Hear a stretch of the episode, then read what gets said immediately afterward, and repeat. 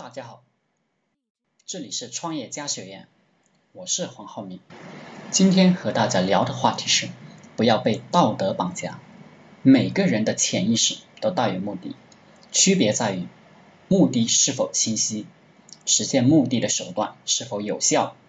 但是很多人羞于承认自己做事情带有目的。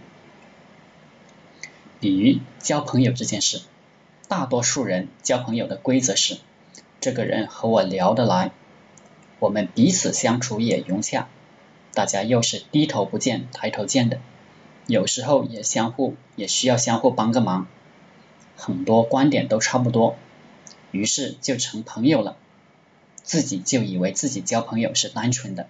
是无目的的，然而事实上呢，你是希望闲的时候有人陪你聊天，希望做一辈子朋友，希望有个人能在你需要的时候借钱给你，希望，反正多了去了。但是我们很多人不敢深思，不敢承认自己的目的，因为反活这是很不光彩的事情。还有一个是。如果与一个人交朋友，目的没有达到，人的潜意识就会有很强的挫败感，自尊与自信都会受到沉重的打击。再一个，不愿意承认自己有目的的，与自己的教育程度有关，同时也说明了自己的迂腐。中国文化老是讲道德，不允许我们带着目的做事情，好像这样。就良心不安，人不单纯，扣的帽子多着呢。例如，如果在大街上碰到一个美女，你想要认识，但是人家哼的一声就走了，你就会难过，心里估计还骂上脏话了。仔细想想，如果你没有目的，你为啥会难受呢？我们说没有目的的，不过是在自欺欺人。但这个道德的陷阱只能骗骗自己，而美女是不相信的。美女其实知道你想干啥。这个时候，如果你想进步，那么就需要剖析一下自己到底怎么回事，自己的目的是什么？不要活在道德陷阱中。其实大家都是男人，目的是什么？还用问吗？不就是想啪啪啪吗？其实呢，有目的是很正常的，但是部分没道德、被道德毒害了的人，就是不屑于承认，或者说承认了，就觉得自己是个小人了，非要自己骗自己，说自己是个正人君子。退一步讲，即使你不想与交往的人发生深度关系。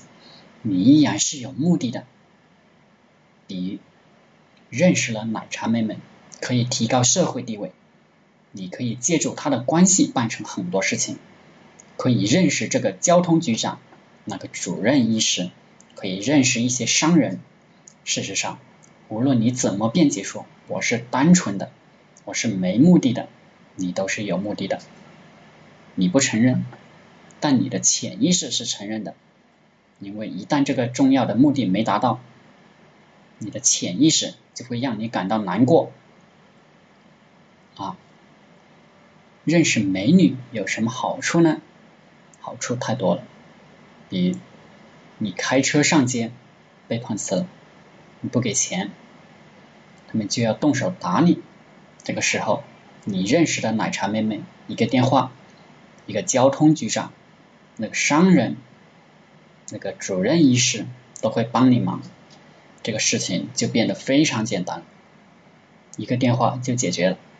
但如果你没有认识这些，那么你要么进医院，要么赔钱。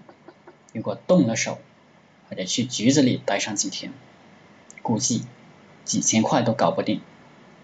假如你因为这个事情进了医院，或者是到了局子里待了三天，就有可能耽误工作。被开除，父母知道这事一着急就可能生病，落下严重的病根，自己赚的钱变少，还得花精力金钱去照顾父母，够你喝一壶了吧？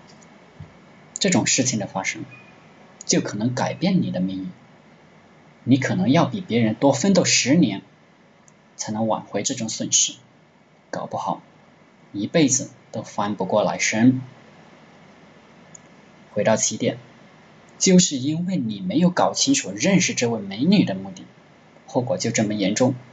如果你搞不清楚你做任何一件事的目的，那么长年累月下来，你的人生实际上落下的太多了。